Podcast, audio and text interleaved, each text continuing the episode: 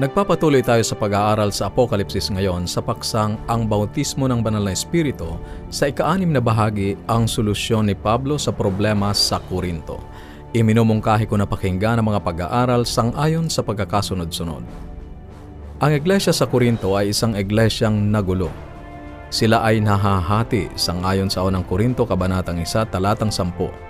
Makasanlibutan, unang Korinto kabanatang 3 talatang 1 at ang kanilang mga pagtitipon ay mas nakakasira kaysa nagbibigay kabutihan sangayon sa unang Korinto Kabanatang 11 talatang 17. Marami tayong natutunan mula sa paraan kung paano pinangasiwaan ni Pablo ang kanilang problema na makakatulong din sa atin kung paano natin haharapin ang ganong mga hamon sa ating kapanahunan.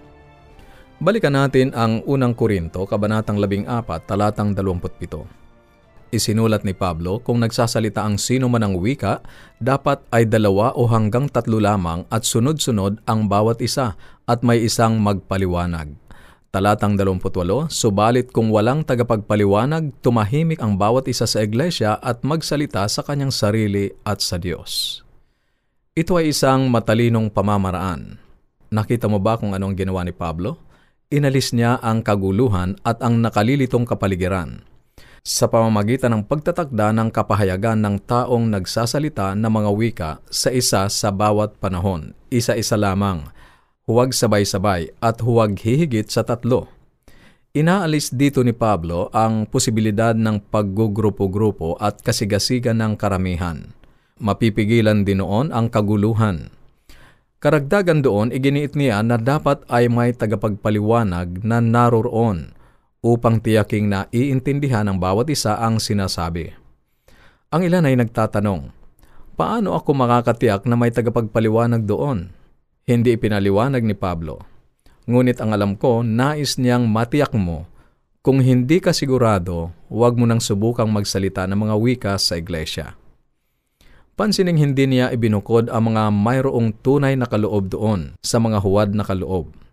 Hindi niya ginawa yon sila ay mga mananampalatayang kristyano na nailigaw sa paniniwalang ang banal na espiritu ay totoong kumikilo sa kanila.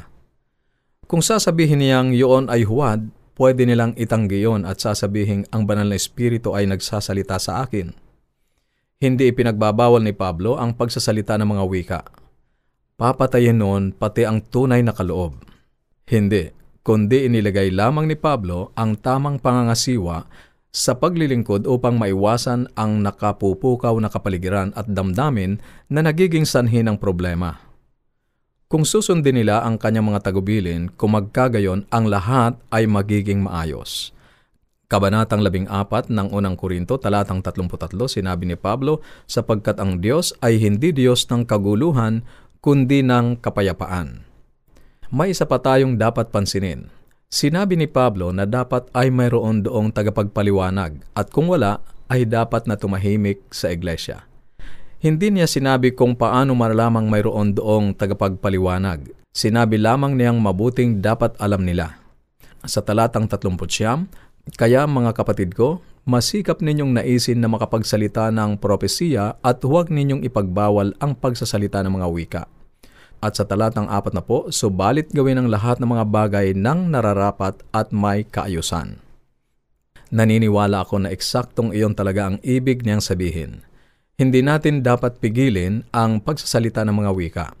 Subalit, iyon ay dapat na nasa kaayusan at sa pagpapatibay ng iglesia, na iintindihan o kaya ay mayroong tagapagpaliwanag at ang pagsasalita ng mga wika ay isa lamang sa maraming mga kaloob ng Diyos sa kanyang iglesia. Ninanais ng Diyos na ang lahat ng mga kaloob ay magamit sa paraang ang lahat ay magkakasamang gumagawa upang mabuo ang isang matibay na puwersa laban sa kaaway ng katotohanan na matatagpuan lamang natin sa ating Panginoong Heso Kristo. Kapag ang iglesia ay labis na binigyang pagpapahalaga ang isang kaloob kaysa sa iba, yun ay magiging makapangyarihang sandata sa kamay ng kaaway. Kailangan nating pag-ukulan ng ilang sandali ang isang mahalagang punto na may kaugnayan sa aklat ng Apokalipsis. Nang ang mga alagad ay tanggapin ang bautismo ng banal na espiritu sa mga gawa, kabanatang 2, talatang 3, sinabi ng Biblia na ang mga dilang apoy ay bumaba at lumapag sa bawat isa sa kanila. at sila ay nagsalita ng iba't ibang mga wika. Tunay na ang Diyos ay gumawa ng himala sa Pentekoste. Subalit sa Apokalipsis, Kabanatang 13, ang huwad na propeta ay dadayain ang buong mundo sa pagsamba sa hayop sa pamamagitan din ng pagpapababa ng apoy mula sa langit. Tandaan natin na laging hinuhuwad ni Satanas ang tunay na mga kaloob ng banal na espiritu. Posible kaya na ang isang huwad na pagsasalita ng mga wika ay isang pangunahing pandaraya sa huling araw? Maaari. Alalahanin din na ang hayop ay kamukha ng kordero. Ang hayop ay isang huwad na iglesia na sumanib sa kapangyarihang politikal ng Estado upang ipilit ang isang huwad na sistema ng pagsamba sa buong sanlibutan. At upang maging matagumpay ang panghuhuwad ay dapat maging kapanipaniwala. Bagamat kagaya ng nakita na natin, ang huwad ng mga wika ay talagang naghahati inihihiwalay ang nakapagsasalita doon sa hindi. Marami sa mga nag-aaral ng religious trends ngayon ay natagpuan na ang pagsasalita ng mga wika ay isang matibay na dahilan na nagdadala sa pagkakaisa. Pinagsasama-sama ang mga naniniwala dito. Ang modernong phenomenon ng pagsasalita ng mga wika ay nagpasimula sa mga simbahan ng Protestant Pentecostal at pagkatapos ay lumaganap sa ibang mga denominasyon na nagtuturo ng ibang mga doktrina sa mga Pentecostal. Nang ang mga simbahang iyon ay nagpasimulang magsalita ng mga wika, ang phenomenon na iyon ay tiningnan nilang tanda ng pagsang-ayon ng Diyos sa mga simbahang iyon, kahit na ang kanilang mga doktrina ay magkaiba at salungat. Ang resulta ay ang maling paniniwala na ang kapahayagan sa kanila ng Espiritu ay higit na mahalaga kaysa sa mga doktrina na kanilang itinuturo. Yan ang tanyag na paniniwala ngayon. Maaring ang ilan sa inyo ay may nakapagsabi na huwag kang mag-arala sa doktrina, ang mahalaga ay ang Espiritu. Si Kenneth Copeland ay isang maimpluwensyang pastor at TV minister ng Assembly of God sa Fort Worth, Texas. Si Tony Palmer ay isang Protestant Anglican pastor na isang personal na kaibigan ni Pope Francis at nagsilbi sa kanya bilang liaison o tagapag-ugnay sa pagitan ng Katoliko at mga Protestanting simbahan. Si Palmer ay tumanggap ng matinding palakpakan nang siya ay magsalita sa daan-daang mga pinuno ng Protestant megachurch pastors sa Kenneth Copeland's Convention para sa mga ministro sa Fort Worth, Texas. Nang sabihin niyang diversity is divine, each division that is diabolical. It is the glory that unites us. If you accept that Christ is living in me and the presence of God is in me and in you, that's all we need. God will sort out all our doctrines when we get upstairs. Anong sinasabi niya? Tandaan na para sa kanya, ang katunayan na ang kalwalhatian ng Diyos ay nasa isang tao ay sa pagsasalita ng mga wika. Sa madaling salita, ang doktrina ay dahilan ng pagkakahati-hati at hindi mahalaga. Sa kanya, hindi importante kung ano ang iyong paniniwala. Kailangan lang nating mahalin ang bawat isa at ang Diyos ay tatanggapin tayo at bahala na ang Diyos pag akit doon sa langit tungkol sa mga doktrina. Sa unang sulyap ay parang maganda. Nais ng Diyos na tayo ay magkaisa. Nais niyang tayo ay magkakasama. Yan ay maganda. Subalit ang salitang doktrina ay ibang salita lamang sa paniniwala. Kung ikaw ay naniniwalang si Jesus ay Diyos, iyan ay doktrina. Ang doktrina kung naaayon sa Biblia ay hindi naghahati. Sa halip ay pinagkakaisa tayo sa katotohanan. Sangayon kay Apostol Pablo sa Tito, Kabanatang 2, Talatang 1, Ngunit ikaw naman, magsalita ka ng mga bagay na angkop sa mahusay na aral ang pagkakaisa ay hindi dapat kapalit ng kompromiso sa katotohanan. Sinabi ni Jesus, Ako ang daan at ang katotohanan at ang buhay. Sino man ay hindi makakarating sa Ama kundi sa pamamagitan ko. Si Palmer ay nangangaral ng mapanganib na kailangan nating makilala. Sa susunod nating pag-aaral, makikita natin kung paano ito tumutulong sa kapansin-pansing katuparan ng isang propesiya sa Apokalipsis. Sa pagtatapos natin sa bahaging ito ng pag-aaral, nais ko lamang sagutin ang isa pang tanong. Sinasabi ng iba na ang Seventh-day Adventist Church ay hindi tinanggap ang bautismo ng banal na espiritu sapagkat hindi sila nagsasalita ng mga wika.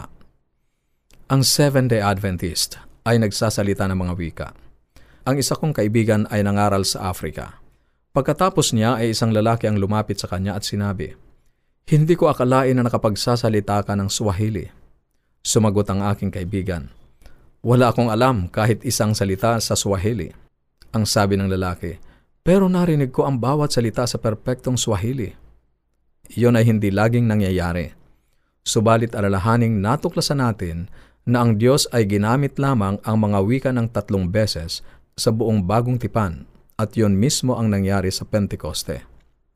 Bilang karagdagan, natutunan natin sa unang kabanata ng mga gawa na ang layunin ng bautismo ng Espiritu ay upang ipangaral ang Ebanghelyo sa buong sanlibutan.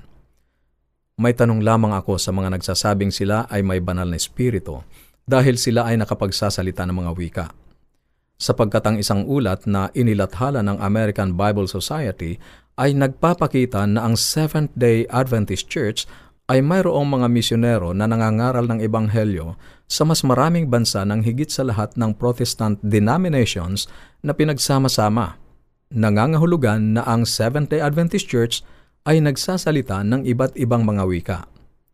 At kung ang layunin ng bautismo ng banal na Espiritu ay upang ipangaral ang Ebanghelyo sa buong mundo, at naroon ang mga Adventistang misyonero sa buong mundo natutupad ang layunin ng bautismo ng banal na Espiritu. Ang punto ay, ako ay naniniwalang dapat tayo ay maging abala sa paggamit ng mga kaloob upang ipahayag sa mga tao ang tungkol kay Jesus. Bakit pinahahalagahan ni Pablo ang propesiya kaysa sa mga wika? Huwag kaliligtaan ang ating susunod na pag-aaral, ang Iglesia sa Propesiya. Kung ikaw ay may mga katanungan o nais mo ng mga babasahing aming ipinamimigay o kaya ay ng mga aralin sa Biblia, maaari kang makipag-ugnayan, tumawag o i-text ang iyong kompletong pangalan at address sa ating mga numero sa Globe 0917-5643-777, 0917-5643-777, at sa Smart 0919 0001 777 0919-0001-777 at ang ating toll-free number 1-800-132-20196 1-800-132-20196 Maaari ka ring magpadala ng mensahe sa ating Facebook page facebook.com slash awr Luzon, Philippines. facebook.com slash awr Luzon, Philippines. O dumalaw sa ating website www.awr.org www.awr.org org.